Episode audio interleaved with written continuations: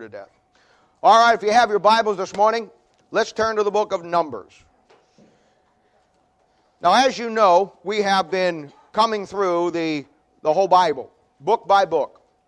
And what we want to accomplish for you is to give you an understanding of how the Word of God really lays itself out. We put a lot of emphasis in this church on the Word of God. In fact, it's our only emphasis. We don't exist for any other reason other than to teach you the Word of God. That's all we're here for. That's our job. That's the job of every church.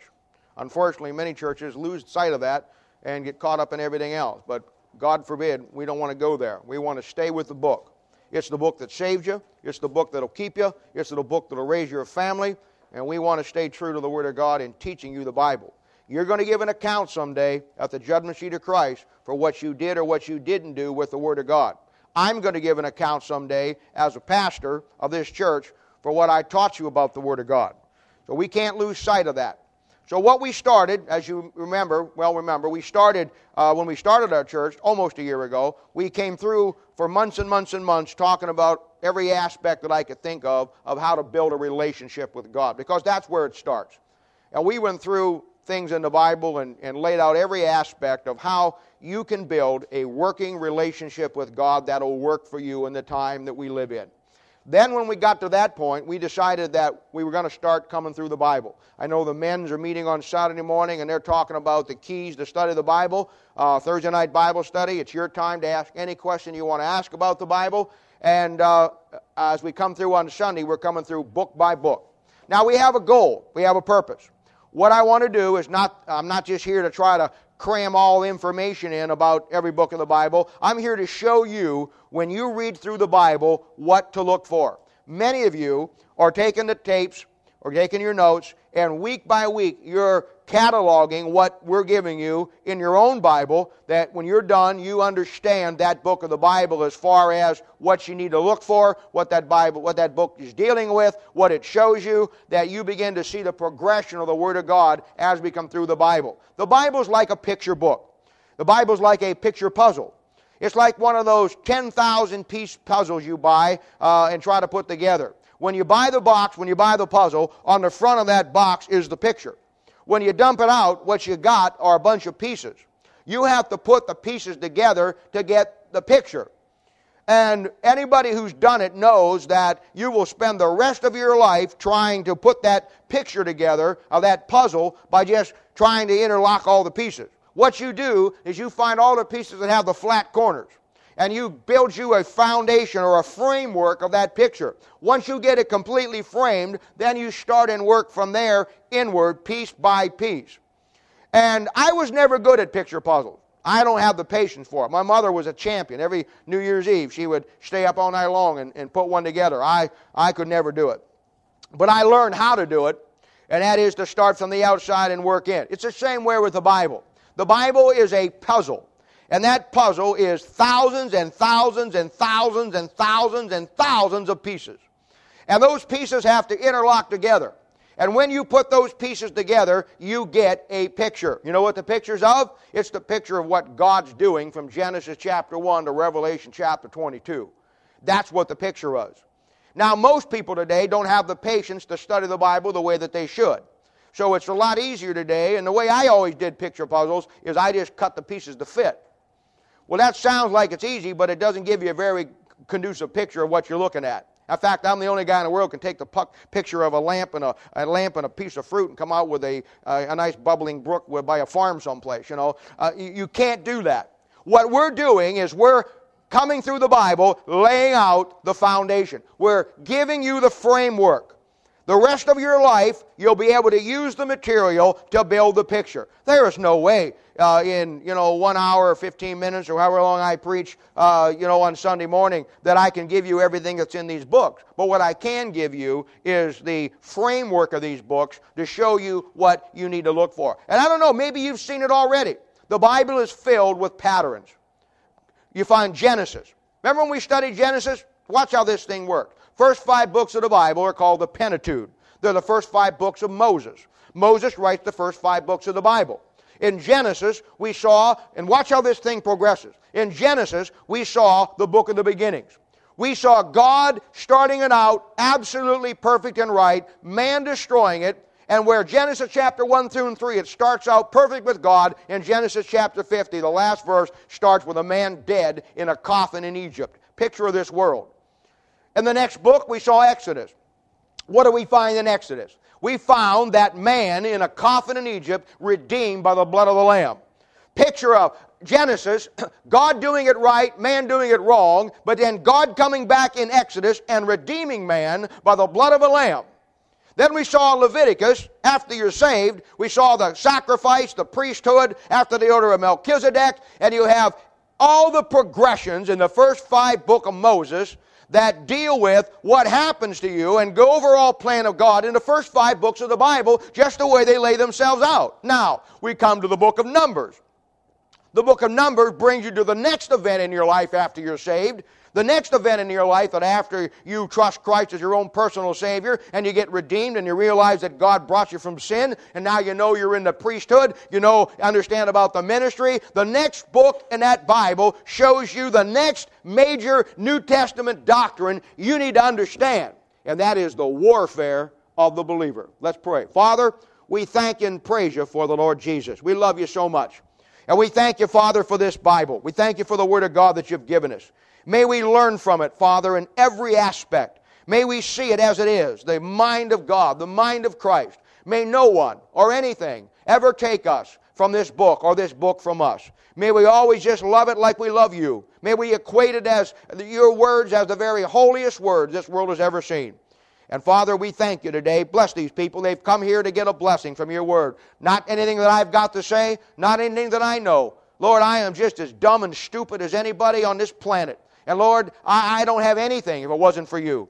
And Lord, I acknowledge today that anything that I say that may sound good, anything that I say that may be true, anything that I say today that may wow somebody or open their eyes to the Word of God, it isn't because of me. It's because of you and that book. God, I give you all the honor and glory. Uh, Lord, that's, that's due you. You are worthy, Father, of our praise, of our worship. And you are worthy of the glory. And because of the things that you've done in our lives, and because of this majesty of a book that you've given us. Help us to always love it, but always look to you as the author, uh, Lord, of our salvation and our faith. And we'll thank you and praise you in Jesus' name. For his sake we ask it.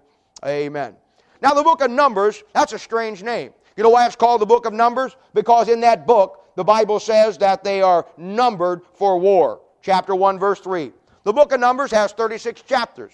It has 1,288 uh, verses, and it has 32,902 words. You keep wondering why I keep giving you those. Wait till we get to the book of Psalms and I'll show you why. But we don't have time to go there today. But that's why. There's a method to my madness. I'm not just quoting that because I've got some extra space here. Uh, there's a reason for that. But Numbers is a strange name for this book in the Bible. But we find out the reason why in chapter 1, verse 3, when the Bible says they were numbered for war. And the book of Numbers brings us to the point where God has brought the children of Israel out of Egypt, redeemed them. Redeemed them from the sin of Egypt, the book of Genesis says. And then we saw last week how he explained to us and gave to them the aspect of the priesthood, showing them that there is a priest order that God wants, a religious a statue that God wants them to follow. And now we see the great New Testament doctrine of the warfare of the believer. Let me explain that to you for just a moment. In the book of Ephesians, chapter 6, we're told about the warfare of the New Testament Christian. Now, the difference between the Old Testament battles and the New Testament battles are very easy to understand. In the Old Testament, we're dealing with a literal, visible kingdom, the kingdom of heaven. Talked to you about it before. Something you have to absolutely understand if you're ever going to figure the Bible out. In the New Testament, we're dealing with a spiritual kingdom, the kingdom of God. One is literal, given to Israel in the Old Testament. The other one is spiritual, given to the church in the New Testament. And what we have is that the warfare in the Old Testament is a literal warfare. They have literal armies that go out and fight literal battles with literal swords, with literal spears. And it's a, it's a concept that God says, okay, I've given you the land. And that land is called the promised land. And that land is yours and you're going to have to fight to get into it, and you're going to have to fight to keep it. But he said, here's the best part of the deal. As long as you love my word, and as long as you keep me as your God, and as long as you and me are just like that, Don't be afraid of the other literal nations that are out there the Amalekites, the Hittites, uh, the, the Hivites, the Jebusites, uh, the Midianites. There's a score of them that hated Israel, wanted to keep them out of the land, and God said, Don't worry about them. In fact, here's the way it'll work if one of your men will stay true to the Word of God, when he goes out to fight, that one guy will take 10,000 men out. That's pretty good odds. He's saying, you don't have to worry about the battles, you don't have to worry about the fighting. All you have to worry about is you love me with all your heart, with all your mind, and all your soul. And they fought literal battles in the Old Testament. All right? In the New Testament, the Bible says in the book of Ephesians, chapter 6, it says, uh, and verse 12, it says, For we, the church, wrestle not against flesh and blood, but against principalities, against powers, against the rulers of darkness of this world, against spiritual wickedness in high places. Now, the New Testament warfare isn't with guns, bombs, swords, and all those things.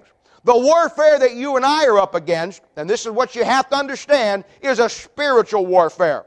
We don't fight the Amalekites. We don't fight the Hittites. We don't fight the Goliaths. We don't fight the Midianites. Our warfare is with spiritual wickedness in high places, principalities, powers, the devil and his crowd.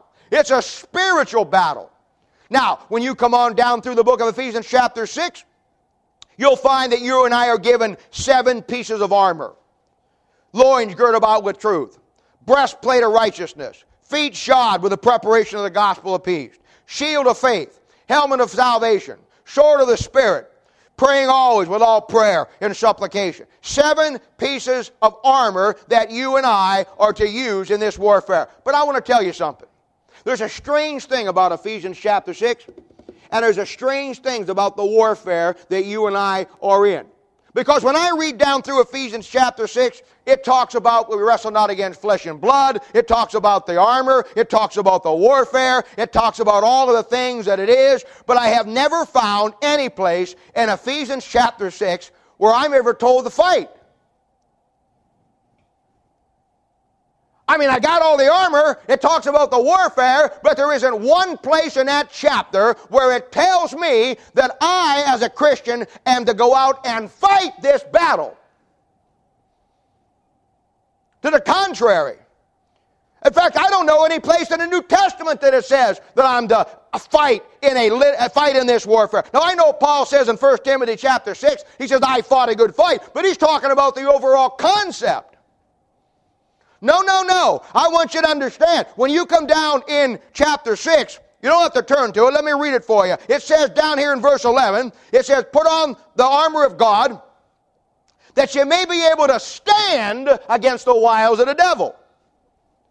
Then it says in verse 12, For we wrestle not against flesh and blood, but against pride, principalities, da da da da da da da da. Then it says in verse 13, To withstand in the evil day, and having done all, to stand. Then he says in verse 14, stand therefore. You know what I got from that chapter when I read it? I'm not supposed to fight, I'm supposed to stand. Jesus does the fighting. My Bible says down there in verse 10 that I'm to be strong in the Lord and the power of His might. I'm not to fight this battle. I'm to take a stand, and when I take a stand for the Word of God, Christ fights my battles. That's why the Bible says, I can do all things through Christ, which strengtheneth me. It's Christ. It's Christ. And I began to look at that, and I, I saw that years ago, and I, I thought to myself, wow, you know what? Here we got a bunch of God's people wondering why they fail every day, wondering why they can't get the victory in their Christian life. And the truth of the matter is, they can't get it because they're trying to go out and fight it themselves. And I got news for you. You may be the toughest guy in the world. I got news for you. You may be the smartest girl the world has ever seen, but you are not smart enough to tangle with the devil. You are not smart enough to go one on one with the devil. And the Bible says that God never intended for you and to me to fight this battle. I am to make up my mind and take a stand. And when I believe a book and follow that book, I don't have to fight the spiritual battles. God fights those battles for me. Now, I don't know if you know this or not. Revelation chapter 1, 2, and 3, you got seven periods of church history. I know you know that. And those seven periods of church history start with Christ and run all the way up to the time that we live, the Laodicean church right now, in the day and age that we live in, and it ends with the rapture of the church. But you realize that, that in light of what I've just said, that every period in church history had a doctrinal issue they had to stand for.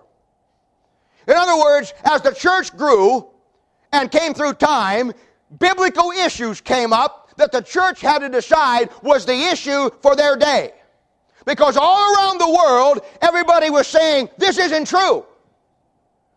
And the church had to decide that it was true based on the Word of God and say, you know what? I don't care what the whole world says. We believe what the book says, and we are going to stand on this issue. And they paid the price for it. They paid the price. In the early church, they believed that Jesus Christ was God, the deity of Christ. In a world that believed there were millions of gods, the Roman Empire, the Christians believed there was one God one true God, and all the other gods were false. And there were religious groups that were coming along and, and once believed that, and now we're shifting over and saying, well, I don't know. And you know what? There was a group of people that said, I don't care what the world says, I don't care what Rome says, I don't care what some of you Christians are vacillating toward. We know what the Bible says, and we are going to stand on that doctrine. You know what? They went to the Colosseum for it. They paid for it in their blood. A little bit later on in the next period, there was an issue of, of the virgin birth. And there were people coming in and saying, wow, you know what? I'm not sure Christ was, was born of Mary. I'm not sure that Mary wasn't married and, and, and that, uh, that uh, it, I don't believe maybe he was. And the church had to take a stand on that doctrine. Every period of church history. There was a time when the church was bombarded about the doctrine of eternal security. There were a bunch of people out there saying you can lose your salvation. And the church had to take a stand on that issue. There was a time when the church was faced with uh, the amillennialism and postmillennialism. And there were people who are saying Christ isn't coming back to establish his reign. We're going to establish, and the church had to take a stand. There was a time when they argued about baptism for salvation. And there was a group that were saying, well, we, yeah, we know what you're saying, but we believe now that baptism is part of it and you got to be baptized to be saved. Acts 2.38, you know, and all this. And the church said, no, you know what? We know what the Bible says and we are going to take a stand on that doctrinal issue. Every period of church history. Every church period. The church has had an issue doctrinally that has had to take a stand. And it was the prevailing issue of that church. And every problem, every situation, every turn of events, everything that damaged Bible Christianity was centered around that issue. We live in a Laodicean church age. Our issue was in the virgin birth. Our issue was in the deity of Christ. Our issue is not eternal security. Our issue is not premillennialism. Our issue is not salvation through the blood. Our issue is not predestination or Calvinism or Arminianism. Those things have been sought out, dealt with, and settled. Our issue is simply this Did God know what He wrote when He wrote a Bible? My issue and your issue is is that book true or is it not? There's 5,000 translations out there, and they all say something different. Do you have the exact words of God, or does everybody just take their uh, what they want? You know what the Bible studies consist of today in most churches? You get everybody in a little round circle. Everybody gets their own version of the Bible. And somebody will read a passage. And they'll say, Well, now, what do you think it means? And then, what do you think it means? And everybody goes around and says, This is what you think it means. And then everybody is done. They say, Wow, wasn't that a great time? No. God has one absolute truth. We get the guys that went around and says, and this little song that was popular years ago, it says, God says it, I believe it, that settles it for me. And everybody's singing that around, ha ha, that's a really good thing. God said it, I believe it, that settles it. Hey, I got news for you. God said it. That settles it. It doesn't make any difference whether you believe it or not. Where do you get in this thing at? The issue for this church, not this church, the church today, the Laodicean church is do you have an infallible, absolute stand? You see, it wasn't an issue in all the other churches because there was only two Bibles. Now we got 10,000 today and it's an issue. Because people don't understand that even though there's 10,000 translations, there's still only two Bibles. One of them's God's and one of them's the devil's. I'm sorry, I don't know how else to say it. But that is our issue. And that's why the Bible says that you and I are to stand. I'm not to fight. I'm to find out what the issue is in the last days of my church period, and I'm to take an absolute stand and pay the price for it. You know what he said in Ezekiel chapter 22, verse 30? Years and years and years, a hundred years ago, God was talking about the nation of Israel who found themselves in a similar situation. And he said, I sought for a man among them that should make up the hedge and stand in the gap. But I found none. You know what God's looking for today? Simple. God's not looking for your intelligence. God's not looking for your, anything that you've got to offer or I've got to offer. God is looking over this world just like He did in every period of the church history and trying to find a man or a woman who will take the time from their busy schedule to find out what that book says and what the issue for God is today and then stand.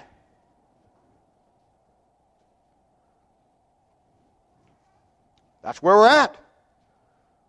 That's where we're at. Now, that's the book of Numbers. Now, the book of Numbers breaks down like this. Now, you got to remember, we're told to stand. In the book of Numbers, the issue was God wanted them to take a stand. And He said, if you stand, you may have to go out and fight those nations literally, but I'll kick the wadding at them before you get there. Well, there's some places back there that if they're getting ready to fight and they're going to go out and they're sharpening their swords and getting it all ready to go, you know what God does? He just calls up about 500,000 wasps. And he's down there, down there saying, they're down there practicing, rah, rah, rah, rah, and they're getting all worked up, ready to go. And he says, take it easy today. I got about 10, 500,000 big old wasps back here, and they got nothing to do. And I'm going to send them down there into them Hivites, Pivites, Jezebelites, Klingons, whoever they were. I don't remember the story. And I'm going to send them down there, and those guys are down there, and I'll tell you what, that's God. God takes the most minute things of this world and whips your tail with them. And those big old boys, those giants, big old giants, big old swords, legs like that. Looked like that girl knocked you out at home plate the other night. I'm telling you. They're standing down there and they're saying, We're going to get him. And their, their sergeants are walking back and forth and they're saying, Kill the Jews, kill the Jews. Baal's great, Baal's great, Baal's great, zzz, Baal's great, Baal, grow, bow, ouch, ooh, ah, ah, ooh, ah, ah. And off they go. That's my God. That's my God. And they're going ready to fight, and Israel coming down the hill, and all they saw was this big old cloud zooming all over these guys, these guys running for home, man. God says, You don't have to worry about it. You love the book and you love me, there'll be nobody stand before you. Same thing today. You love the book, you love him, take your stand, let them laugh at you, let them make fun of you. It's all right. You watch how God blesses your life and what he does with them. Now, the book of Numbers breaks down into two sections. It covers the 40 years of their wandering in the wilderness. And it follows the line of their march from Sinai, where he got the Ten Commandments, to Kadesh. And then from Kadesh, that'd be chapter 1 through chapter 19. Then from Kadesh, chapter 20, all the way to chapter 36, when they get to the Jordan right before they go over. And that's important. The reason why he broke it down, because he wants you to see something. Hey, if you've just been saved, or you're just getting into the Bible, or you're just starting to figure this thing out, let me clue you in. You're going to get into warfare. You're going to get into battle. And the closer they got to the promised land, the more the battle intensified. And the closer you and I get to the coming of the Lord Jesus Christ, the battle is going to intensify. Now, I'm just telling you that. You don't have to pay extra for that. That'll come with a standard tape fee. But what it does It shows the pitfalls and the troubles that you and I are going to get into when we, through this world, quit standing for God and let the world intimidate us. It shows the obstacles in life that you and I have to face. Sometimes they're family, sometimes they're on the job, sometimes they're other Christians, and sometimes it's just your garden variety idiot stick unsaved man or unsaved woman. But it leaves you with a big choice because the obstacles are huge sometimes.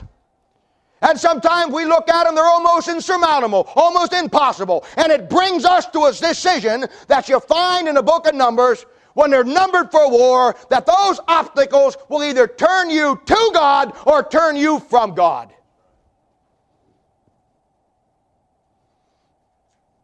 Now, in chapter 1 through chapter 19, I'm going to try to give you the high points. There ain't no way I can give you everything that's in here. But in chapter 1 through chapter 19, they journey from Sinai to Kadesh. And God begins to prepare them for battle. And you know what we see? We get an idea of the devil's battle plan to keep them. You got to remember now, they're God's people. And God had a plan for them, and that plan was for them to get into the promised land where they could be fruitful and be and establish that literal, visible kingdom. The devil's job was to keep them out. You know, they're down in Egypt 430 years. You know what the devil's doing while they're out in Egypt for 430 years? He's raising a race of giants and all these nations that hate God and God's people, and he's putting them right smack dab in the middle of that land that God said to Abraham is going to be your land. And when those children of Israel come out, man, they start to move. They've heard the stories. They flew their jets over and got photo recon. They get their, they sent their elements out, the probe, and they come back and they say, whoa, you ought to see what's waiting for us over there. Yeah, I know land of milk and honey. Oh, I know the grapes of Eshcol. I know the grapes are as big as volleyballs. And I know that, but you ought to see the big guys that are eating the big grapes. We're like grasshoppers. There's giants, man. And there ain't just one of them. It ain't a sideshow going through that's got Andre the Giant, the pro wrestler. These guys are 20 feet tall, 3,000 pounds apiece, and they are hundreds, thousands of them. What are we going to do? Yeah, that's where it's at. When I come to chapter 3, when I look at verses 40 through 51, I'm just going to have to give you the references. You'll have to look them up later, but here it is. You know what you find? You find God starting where He always starts. He always wants to remind you about the day He saved you. You know what you find in chapter 3, verses 40 to 51? You find the redemption of the firstborn. Let me explain that. And what it does here, it shows you how that God is an orderly God, how God has everything lined out. Because remember down in Egypt in Exodus chapter 12 when they were told to put the blood on the door and some of them didn't do it? And God came through that night and He simply said, Anybody who doesn't have the blood on the door is to have their firstborn killed. Well, you know, you don't get all the information there, but when you figure the whole thing out and you go over here, you find out how many babies were killed that night. Oh, yes, yes, you do. 22,273 were killed that night in Exodus chapter uh, 3, verse 43. 22,273. Because here he's telling them to sanctify another group of firstborn to replace the group that was killed in Egypt because I am an orderly God. And besides, you don't guys figure this out yet, but the firstborn, that isn't going to ever get the blessing. No, no, no. No, it wasn't. It was Abel, not Cain. It was Jacob, not Esau. It was Isaac, not Ishmael. The firstborn is never going to get it because the firstborn is a picture of you, first birth that puts you into this world in sin. It's always going to be the secondborn. So he says, the firstborn are gone. Replace the firstborn with the secondborn because ye must be born again. New Testament doctrines all the way back. Of course, they didn't understand it, but I do. I got me a Bible that tells me those things. So I come to chapter 6. In chapter 6, I found the Nazarite vow of separation. This is a picture of your life and my life. That Nazarite was a Jew. And when he took on a special vow to do something for God, he was allowed, not allowed to have anything from a vine tree, not allowed to get his hair cut, not allowed to touch any dead body. Shows you and me a picture of, of the way our life should be. Once you get saved, you have taken a vow to God, and those three things are very interesting. First of all, nothing from a vine tree, because the vine tree has to do with original sin. So he says, no vine tree. You're going to find in the Bible that God has his wine, the devil has his wine. God's wine is grape juice, the devil's wine is Mogen David or whatever you want to call it. God has his, the devil has his. He says, nothing from the vine tree. Then he says, don't get your hair cut. The reason why he's not to get his hair cut, because the Bible says over there in 1 Corinthians that it's a shame for a man to have long hair, and that Jew was not allowed to cut his hair because he was to bear the shame and the reproach of who he was as a nation. So he says, no haircut. Let your hair grow long and scraggly, and people will say, What a mess he is, because that's the way you really are before I saved you. Illustration. Then he says, You can't touch anything dead. Picture of unsaved people. So you're to take, they're to take those things out of their lives because it pictures a separation that you and I have the day we got saved from the things of this world. Then once he separated them out, chapter 9, he says, now you're on a journey. And that journey is going to take you a ways. And he says, here's what I'm going to do. So you don't get lost in the process. I'm going to lead you with a cloud by day. Want to mark that and a pillar of fire by night. Want to mark that? What is all that talking about? He led them on the path that he wanted them to go by the cloud during the day and the fire by night. Now, no, I don't want to get too deep on this, but I'll tell you this. You want a key here? All right, that cloud by day. Cloud by day. Cloud by day. Acts chapter 1, he says, you saw me go up in a cloud, I'm going to come back in a cloud. Picture the second coming of Christ. Fire by night, church age. Thy word is a lamp unto my feet, light unto my path. You got everything you need right there. God's going to lead you through the daytime, God's going to lead you through the night. He's going to put a cloud in front of you during the day so you can't get off the track. That cloud is that book. He's going to put a fire in front of you at night when you can't see to lead and guide you. That fire is that book.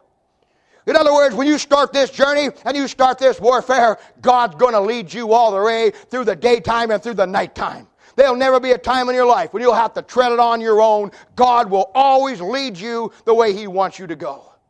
Then we come to chapter 10. In chapter 10 now, we see the result of the bad counsel that Jethro, Moses' father in law, gave him back in Exodus chapter 18. And we begin to see it come to fruition now, where it begins to cause the problem. Now, I need to say this because this is very important. I need to let you know, and you need to understand that back in Exodus chapter 18, Jethro comes to Moses and he gives him some advice about being the leader of God's people. And this advice is taught in every major seminary to Bible college today as great advice. I know churches today that set their pattern and structure based on this. I've been to seminars where the guys got up and they say, Well, we've got the great example down through here, and this is exactly how you do it because Moses came to Jethro, Jethro came to Moses, and he said, Now look, look, let me show you how to make this thing work.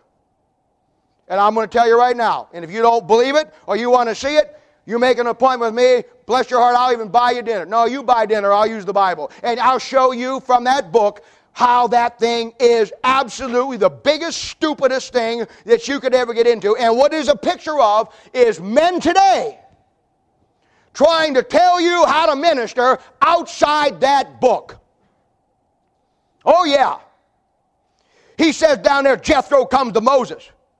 And he says, chapter 18, verse 19, he says to Moses, Moses, hearken unto my voice, and I will give thee counsel, and God will be with thee. All right? I'll give you a million bucks. I'll give you a million bucks. You show me, I don't want two. Just give me one. Give me half of one. show me one place in that Bible where Jethro and God ever did anything. Just show me. Show me anywhere in that Bible where God did anything through. Jethro's not even a Jew. He's not even a Hebrew. He's a Gentile. And he comes in and he says, Oh, he says, listen to me, hearken unto my voice, and I'll tell you good counsel, and God will be with you. Hey, Bugwit, I got news for you. God was already with him. We're talking about a man that the Bible says God met with him face to face. And Jethro's going to come in and say, hearken unto my voice, and God will be with you because I'm telling you what, give me a break. When did God, when did Moses need Jethro? I'm telling you. I mean, God never did anything in Jethro's life. And what you find today is men who have never won anybody to Christ trying to teach you how to win souls. Men who have never built a church trying to tell you how to build a church men who don't even believe there's a Bible on the face of this planet that's the absolute perfect Word of God trying to tell you about the Bible. How would it be if you were going to go to the Olympics and you have never run before? And you went up there and they said, Well, we're going to get you ready. We got a running coach that's going to work with you. And you say, Great. And you went in there and there was a guy in a wheelchair with no legs. And he said, Oh, I was born this way. Have you ever run? No. But I saw it on TV. Can't be too hard. You never had any legs? You've never run? No. How are you going to teach me how to run? Well, in theory, it goes like this. I don't, when it comes to the Bible, I don't want your theory. Don't you tell me what it says if I don't see it in your life what it's done. I'm not interested in what you think. I'm interested in what the Word of God says. Let God be true and every man a liar. And we got people today that are telling young men how to build churches who have never built them, trying to how, how to win people to Christ when they haven't won anybody to Christ, and trying to tell them all about the Bible. But if you sit down and you say, Do you really believe you have an absolute, perfect, infallible book that's from God? They'll say, Well, certainly not. Well, what in the world are you doing? That's Jethro. Listen to me. And oh, God will be with you because I'm telling you what the way it is. Moses didn't need Jethro, Moses had God. I'm going to tell you something, and you get it down. Don't you ever let any man put you above where that book is, including this man. You stick with me as long as I stick with the book. When I leave the book, you drop kick me through the goalposts of life just like you would anybody else. I am no better or no different. The only thing that makes me different is the fact that I do believe a book, but if there ever comes a day when I don't, hit the road, man, and find you some place that does. I'm telling you. Mark that down in every book of your Bible. Every time you come to church, remember it. Every time you come to Bible study, think about it. I'm telling you, keep me accountable to that book. When I tell you there's a better way in that book, head me down the road. But I'm telling you, there ain't no better in that book. That book's it. That book's it. Old Jethro, he comes in there and he starts telling Moses all this stuff to do. And it's all contrary. It's all contrary. He says to Moses, You know what? You need to really focus on the big matters, and you just need to let all these other people do the other small matters. Oh, and that sounds so good. But you know what? My Bible says that it isn't the big things that mess us up, it's the little things. And I'll tell you something else. If you focus on the little things, you'll never get to the big things. You know why you got the big problems in your life? Now, maybe you ain't figured this out, but let me help you here. You know why you got big issues in your life? Because you never learned to deal with the little ones in your life. Go ahead, say amen. It's good. That's true. All right, never mind. I'll say it myself. Amen, Brother Bob. Amen. You're really, amen. I'm telling you, that's the problem. Next time I do that, would you close that pen before I sit on it?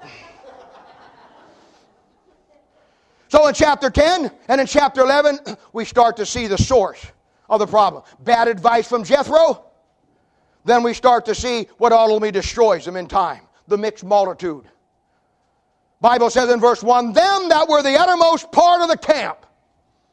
Now, I don't know if you know this or not, but in the Old Testament, when they moved and they set up camp, they put the Ark of the Covenant right in the middle. That's the Lord Jesus Christ.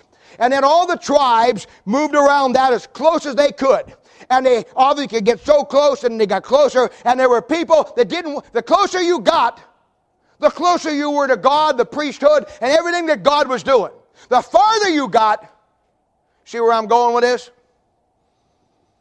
And I'm going to tell you something. Every problem in every church today is started by the people who live in the uttermost part of the camp.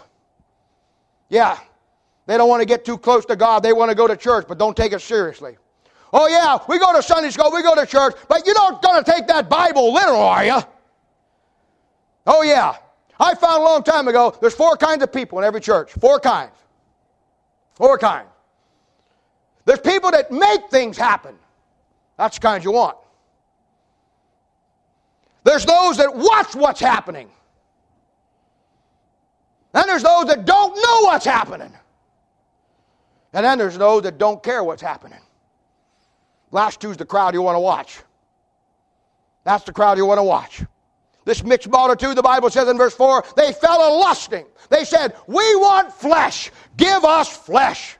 There's nothing but this dry, old manna type of the Word of God. We want, we want flesh.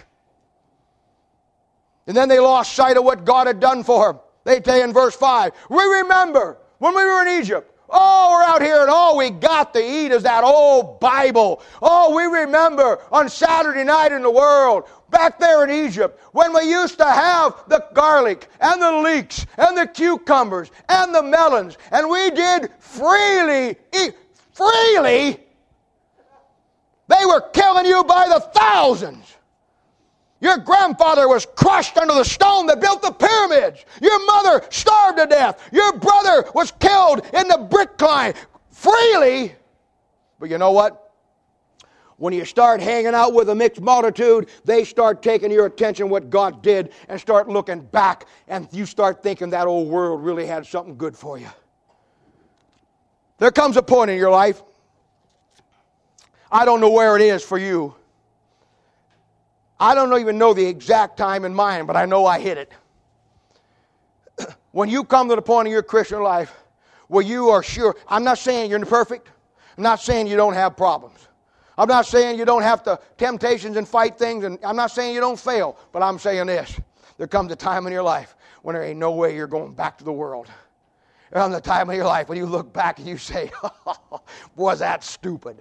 Man, Ah, nay, no way. Here on my worst day, no. Ah, there's nothing back there. I'm telling you what. But until you get to that point, you got to be careful. You got to be careful. Then in chapter 13 through 14, here you have four million people. God said, I've numbered you for war. They start on that journey. We see the mixed multitude. We see every battle, every opportunity, everything coming against them. And out of, out of four million people, Bible brings to light two men, Joshua and Caleb. What a study. Out of four million people, there were only two guys. And I'll tell you what, it brings to light a great principle. And I'll tell you, you don't even want to forget this either. I don't care how dark it gets. I don't care if we are in the Laodicean church period. I don't care if we get so black that you can't see anything. I don't care if everybody in this world seemingly turns on the book and goes their own way. I don't care if every preacher on the face of this planet uh, turns their back and goes after his own agenda and does what he wants to do and loses the sight of what God's calling him to do. You know what? I'm telling you right now, and you can mark it down. In any time, in any period of church history, no matter how bad it got, no matter how dark it got, God always had his man. And back here, it's Joshua and Caleb. But it also brings up another truth. A lack of biblical truth will pervert your perspective. People are scared. They had the spies down the land in chapter 13. And in verse 13, they come back. And as I already said, they said, wait, guys, we need to think this thing through. I'm telling you, man, you don't know. The promised land, well, it's also the land of the giants. I'm telling you, they are big and they are strong and they are many. And I'm telling you right now, they are waiting down there for us and they're going to get us and they are absolutely, and I don't want you, and the people got scared. They said, Oh, I don't know. We're like grasshoppers in their sight. Caleb says, Let's go right now. Let's don't lose the element of surprise. Let's hit them.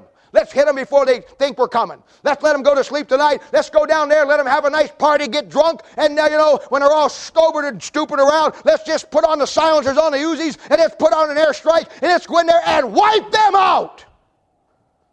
They said, oh no, they're too big. They're too big. You see, some of God's people, that's all they see is the negative. The people saw the obstacles. Caleb saw the opportunity. Caleb didn't care how big they were. He didn't. You know, the last thing you find Caleb, and we'll, I don't want to get into it too much because we'll get into it, we'll get into Joshua. But you know the last thing you see Caleb doing? They're just on the other side in the book of, uh, book of Joshua.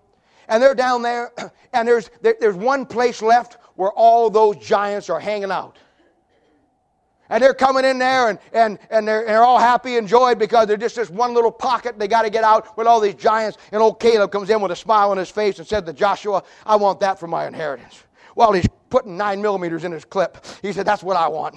And he's picking frags up and putting them on his belt. And he's getting his stuff and he's getting his bazookas and his tanks lined up. And he says, That's my inheritance. Let me have it. And the last thing you see this guy doing, and he's 89, 90 some years old, is heading up that mountain after those giants by himself.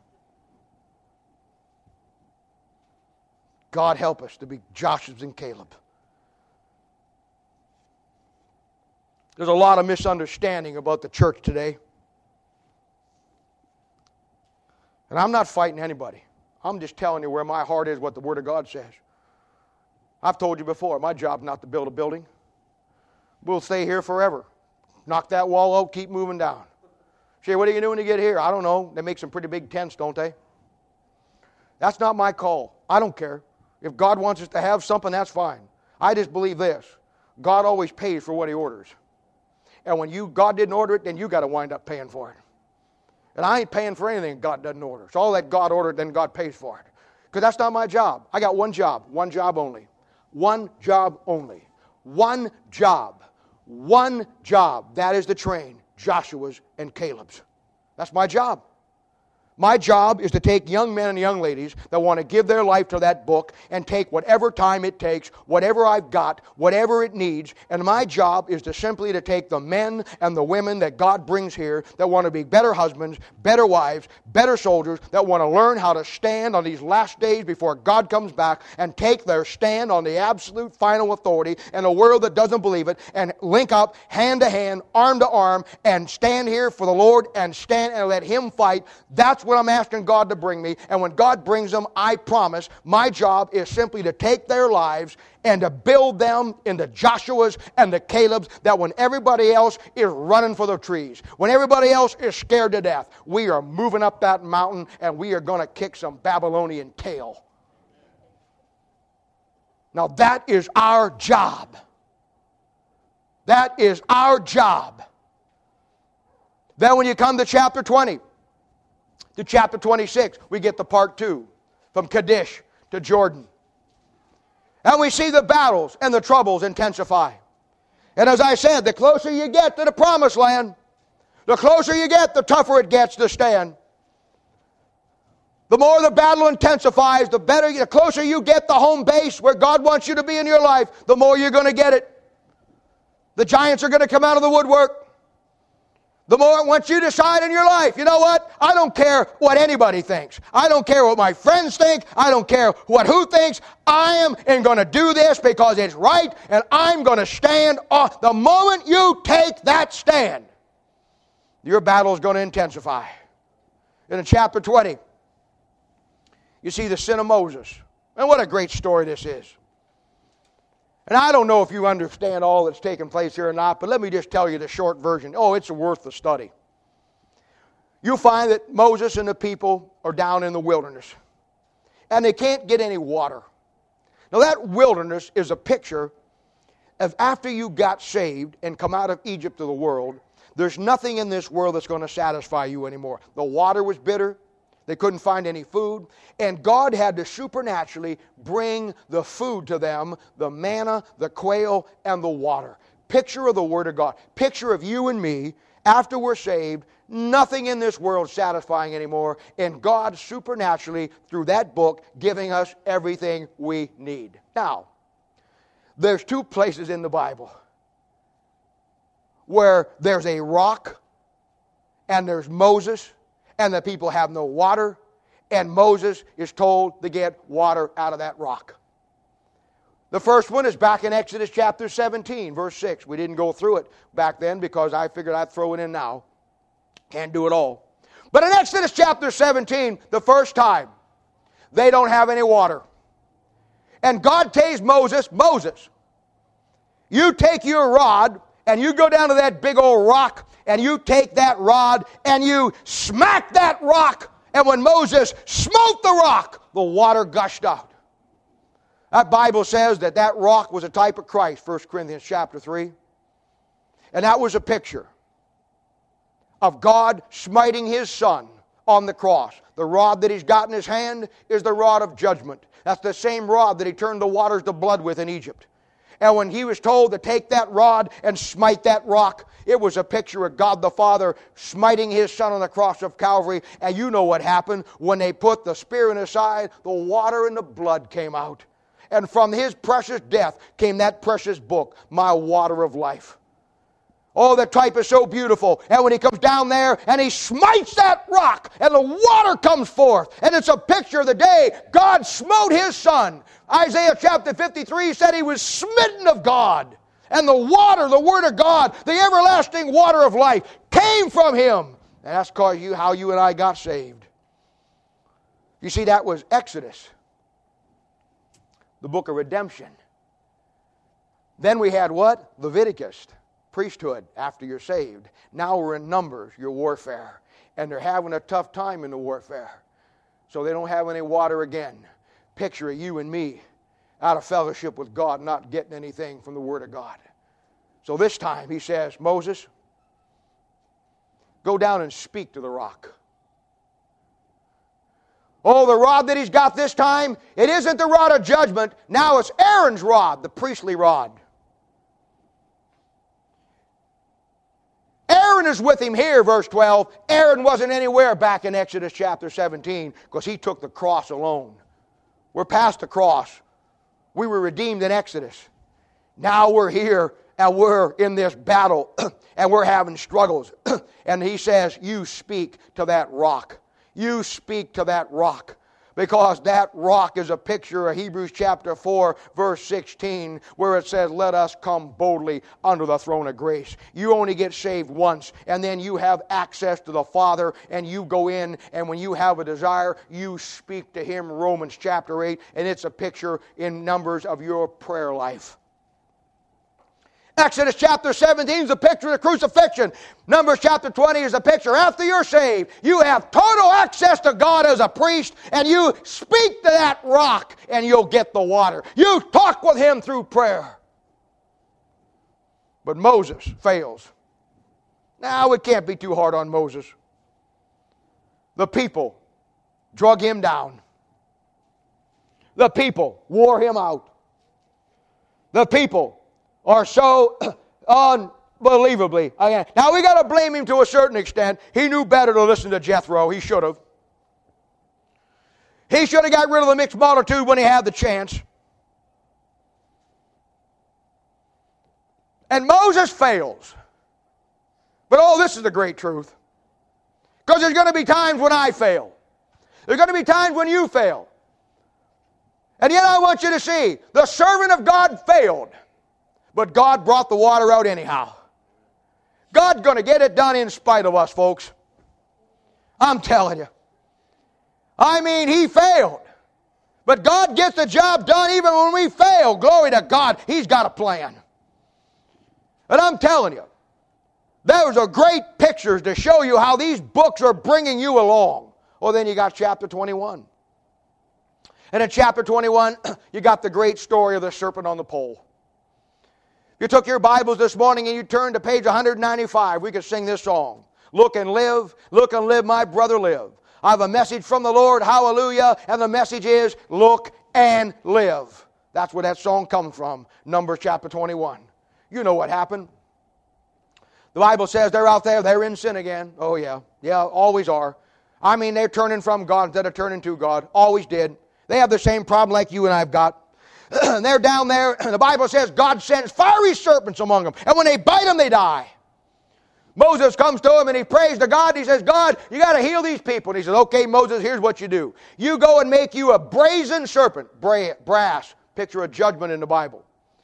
The, the great, the, the altar where the sacrifice was burnt before he went into the tabernacle is called the brazen altar. It's made out of brass, a picture of God's judgment. You make this serpent out of brass. You put it on a pole. Picture of Christ dying on the cross. And when you hold it up, if anybody will look at that, look to the cross, they'll be saved. You know what? That thing was so profound, that impact. When these people were bit and they need to be healed, that they put that serpent on a pole and held it up. Every doctor you go to, every medical man you've ever been in your life, the symbol for medicine and healing is a serpent wrapped around a pole, Numbers chapter 21. You go in the army, get in the medical corps, you'll get a little collar tab that's got a pole with a big serpent round around it, a brazen serpent. You go to the American Medical Association, it's a pole with a serpent wrapped around it. Why? Because Numbers chapter 21 says that there was a serpent. Christ became a serpent. He became sin for us who knew no sin, and He took my place on the cross. And when I look toward the cross, and if you're here this morning and you're lost, if you'll just look to the cross, God will save you. God will save you. It was so impacting that in John chapter 3, when Christ was talking about being born again to Nicodemus and laying all that out, he said in verse 14, As Moses lifted up the serpent in the wilderness, even so must the Son of Man be lifted up. Oh, and he was. Then we get to Numbers chapter 22, 23, 24, and 25. The story of Balaam and Balak. Oh, the story of Balak. He hates God. Another type of Antichrist, by the way. He hates God and he hates God's people. He wants to wipe him out. He's blocking the way. He doesn't want him to get to the promised land. He's part of the devil's scheme. And I'm going to tell you something. There will be the Balaks and the Balaams in your life. You can count on them. You better learn this lesson. He wants to stop the people of God, just like the devil's got people out there that wants to stop you. So he calls up Balaam on the phone and gives him the contract to wipe out the nation of Israel. Balaam says, Well, Mr. Balak, I appreciate the contract, appreciate the money. But let me tell you the problem. Genesis chapter 12, verse 3 says, God said, I'll bless those that bless them, and I'll curse those that curse thee if I take a hand against them. Now, there's a picture of an unsaved man believing what the Word of God said. So much that he, he rejected a fortune because he knew what the Bible said was true. But he says, I'll tell you what, I got a plan. You want to stop them? You want to keep them from getting where they got to go? Here's how you do it. I can't do it. But if you can get their boys to marry worldly girls, if you can get the girls to marry all the other men from all the other nations, which God has told them not to mess with because they'll bring in all the other gods, you won't have to kill them. God will come down and kill them. Oh, yeah. Yeah.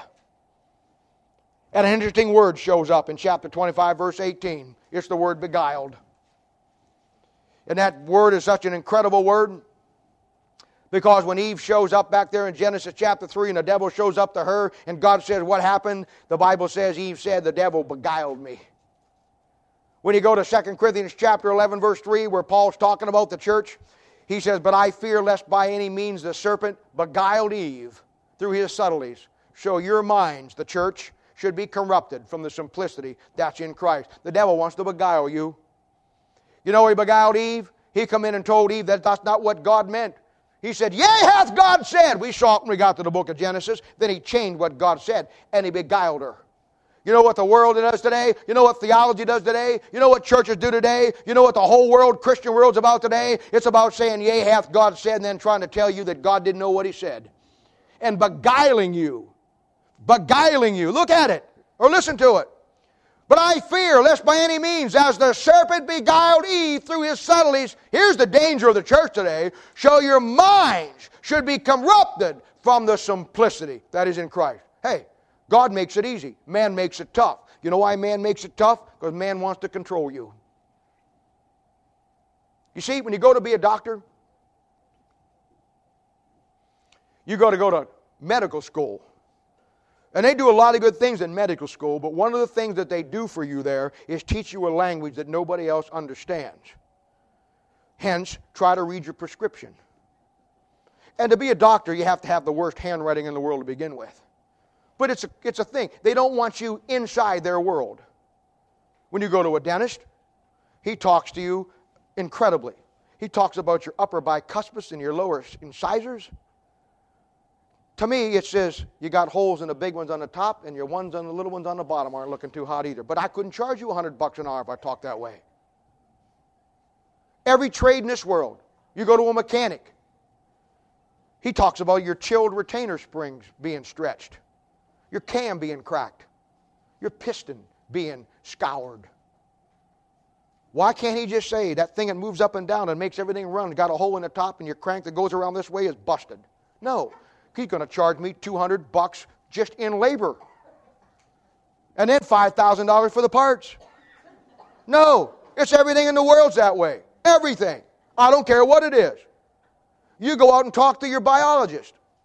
And I'm sure you all have one on call. You go out and talk to the conservation officer. And he says, yes, them Chiastus, Coyotes, and Davidos are really giving us problems. He just said the coyotes are really bad this year. But they put it in Latin. So you have to go to their school to learn their terms. So when you want to become a Christian, you got to go to school and you learn sodientology, angiology, apologetics, hemorrhoideutics. You go and spend, listen to me, you go and spend $50,000, listen to me, to learn to speak like nobody in the Bible ever spoke. When Jesus became before the masses, and he stood up there on the mountain, 5,000 people, did he say,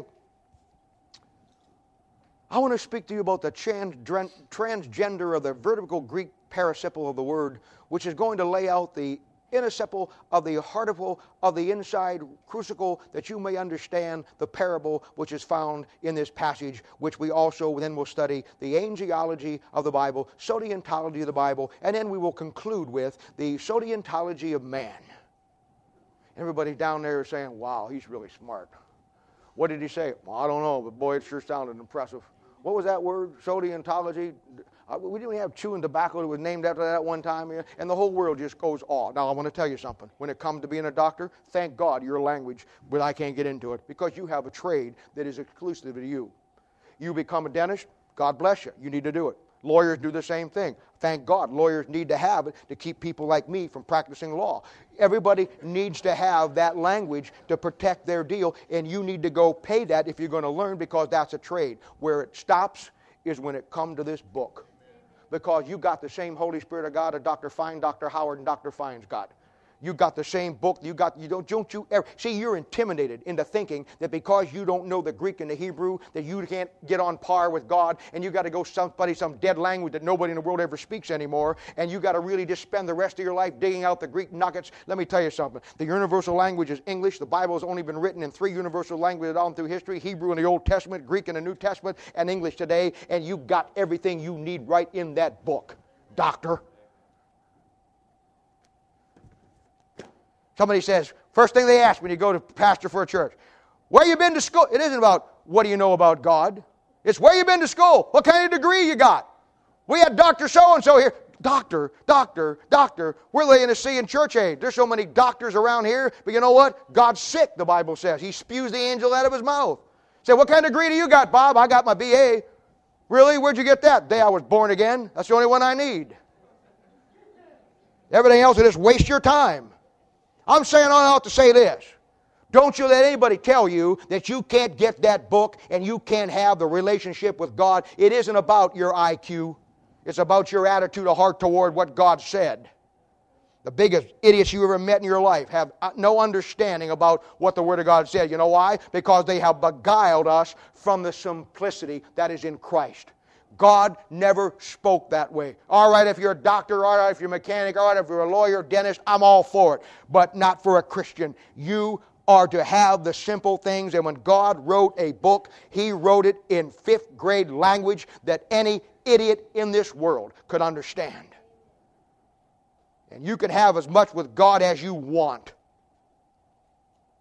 But then,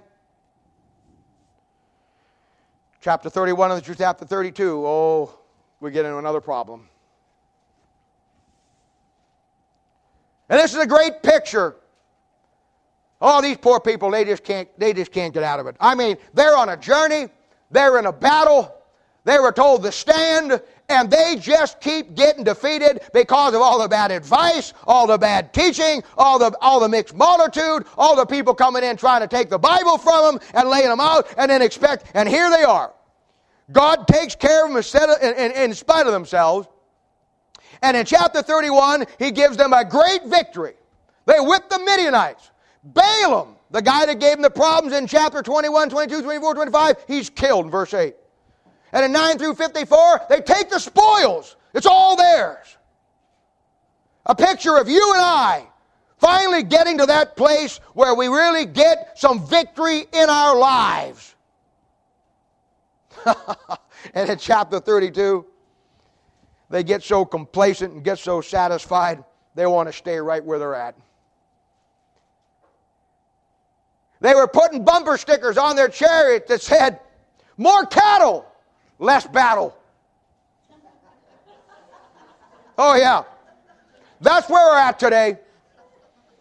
They had some great victories.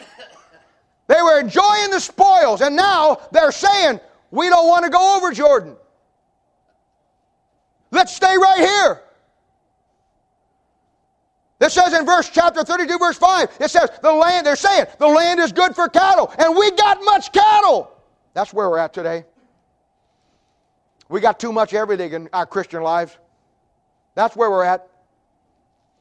We are, they got so satisfied that the greatest event in the Old Testament the crossing of Jordan, which was the key to the millennial reign of Christ, the key to the establishment of God's nation, the key to everything in the rest of the Bible, God's people, because of victory, and they got success, and they got spoil, and they got cattle, and they got everything they could ever want, they're now saying, why don't we just stay here? More cattle, less battle.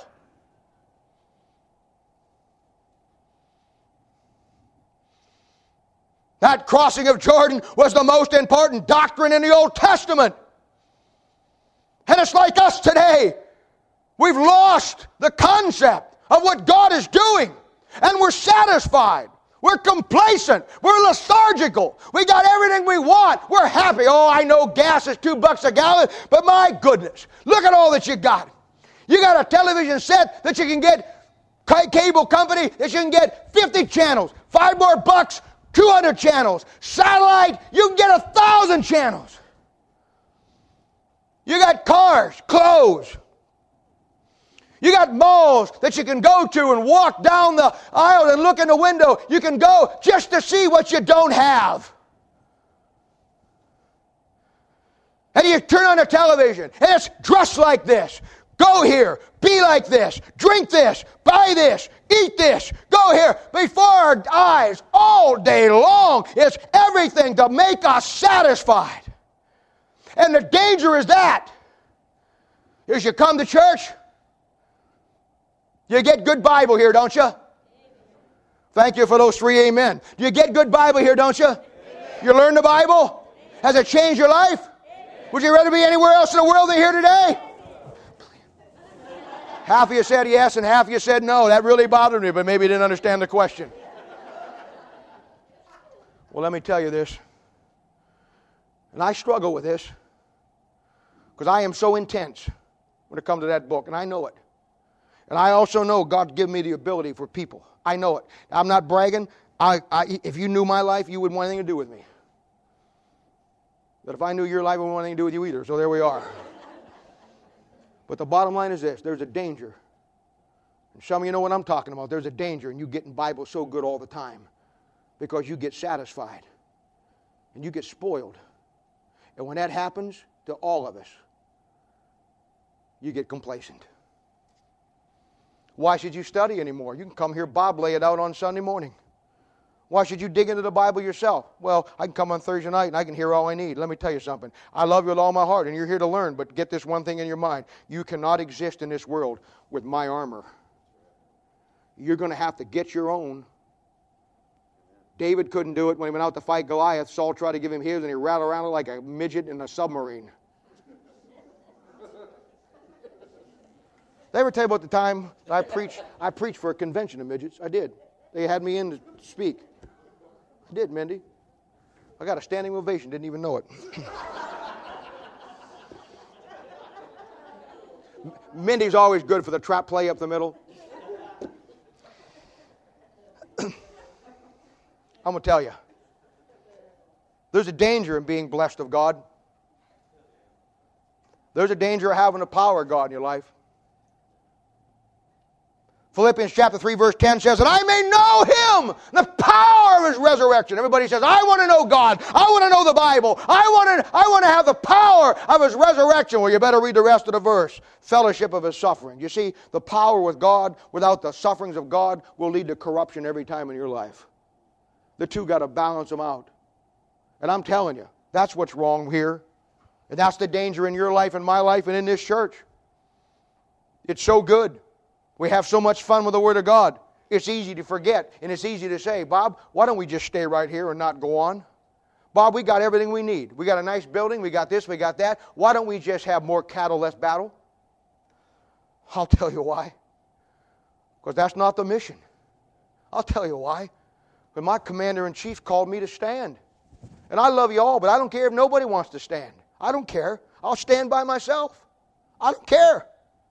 I'll stand because I know that is the issue of my age, and I am going to stand. And you know what? It isn't about what your friends think about what you do or what you don't do. Somebody says, "Well, you know, you know, hey, let me tell you something. Your friends are not going to give an account for you at the judgment seat of Christ. You are."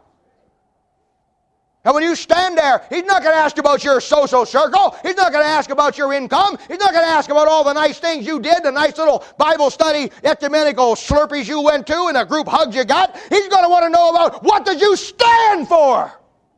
Did you figure it out and stand? And these people, they've lost sight of the cause. They've lost sight of the cost. And they've lost sight of the consequences. And now they want to stay on this side of Jordan instead of going on in the battle because they've been so intense. And now they got a reprieve. They got a blessing. They won a great victory. And they all just said, let's just stay here. I'll tell you why I can't stay here. I'll tell you why I can't stay here. Because there's a cause. There's a cause. God has a purpose and a desire that He saved me for. And I cannot lose sight of my cause. I'll tell you something else. I'm not going to lose sight of the cost. He gave His Son on the cross for me for one reason save my soul from hell and to say, Bob, do this for me till I come back. And I'm not going to lose sight of that cost. But for me, selfishly, I'm not going to lose sight of the consequences because there's a judgment seat of Christ, brother, that every born again child of God in every church in this world is going to stand before God and going to give an account. Did you figure out where you're at and what God is doing? And did you find out the issue? And did you stand? Stand therefore, having done all to stand. Power of God without the suffering of God be a mess every time. And lastly, and I'm done chapter 33 through chapter 36. The battles continue. They get close to Jordan.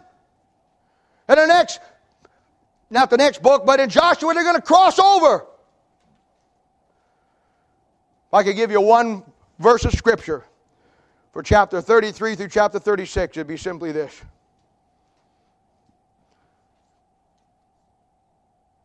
Ecclesiastes chapter 8, verse 8, there's no discharge from that war. We don't get out till Jesus comes back. I want to tell you something else. They wandered for 40 years. Deuteronomy chapter 1, verse 39 says that One of the reasons they wandered because all of that generation that came out of Egypt had to die. God wouldn't let them go into the land. In other words, they all lost the inheritance that they had. Everybody that came out, over 2 million people. He said in that verse down there in verse 39, only the little ones that didn't know right from wrong in that day got to go in. Every adult that left Egypt that got all can messed up on where to stand, got messed up with the other nations, got messed up with everything in the world, looked at the obstacles, the opportunities. They got scared and, and, and wanted to stay. They all wandered in that wilderness until every one of them was dead. They lost their inheritance because of their lack of faith in what God had said. Every one of them except Joshua and Caleb.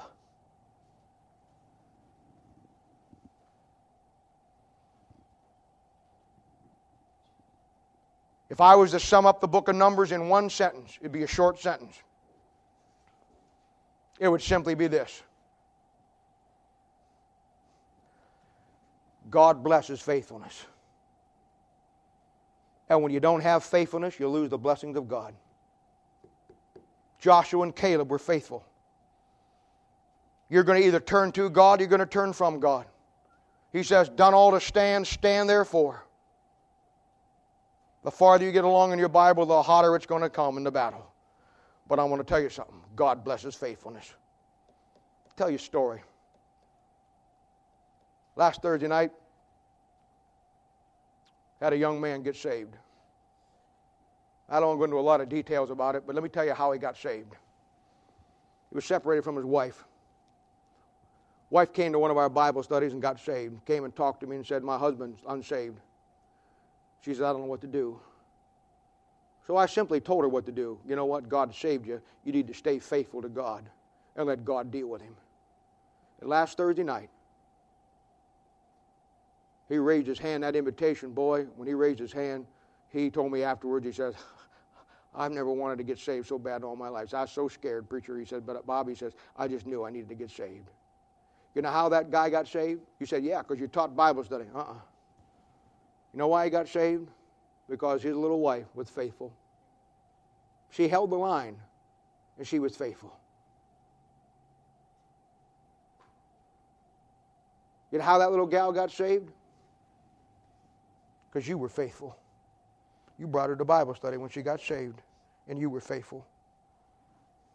You know why you were faithful? Because she was faithful. And she took care of you and brought you up, didn't she? You know how come you were faithful? It was 20 years ago I was faithful. And you remember? Remember when it was early times when it started, huh? Yeah. And that faithfulness to you, to her, to him, and him to somebody else.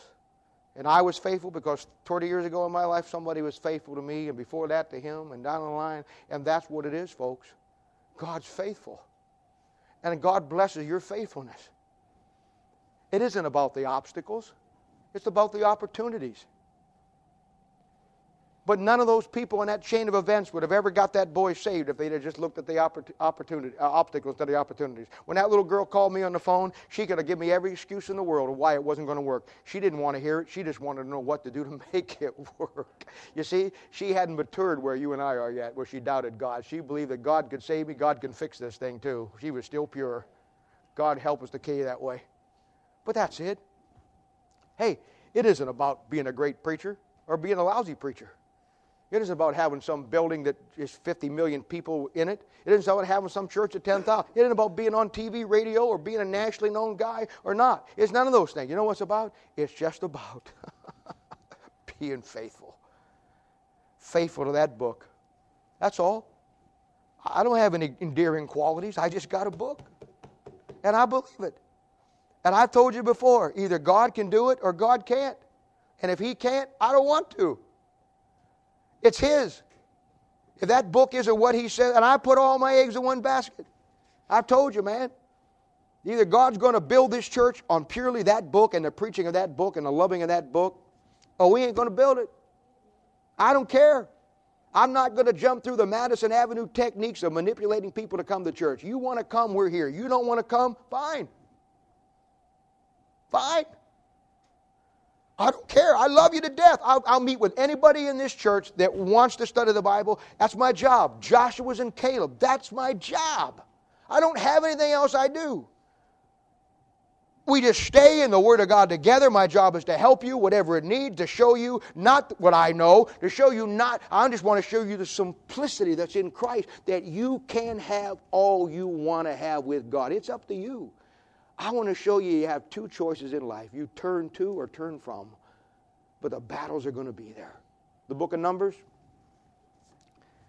book of Genesis, God started out right, wound up in a coffin in Egypt. Next book, Exodus, God redeemed them by the blood. Next book, God showed them the Levitical priesthood and the sacrifices and how to be the priest that God wants them to be. This book, Numbers, the warfare of the believer.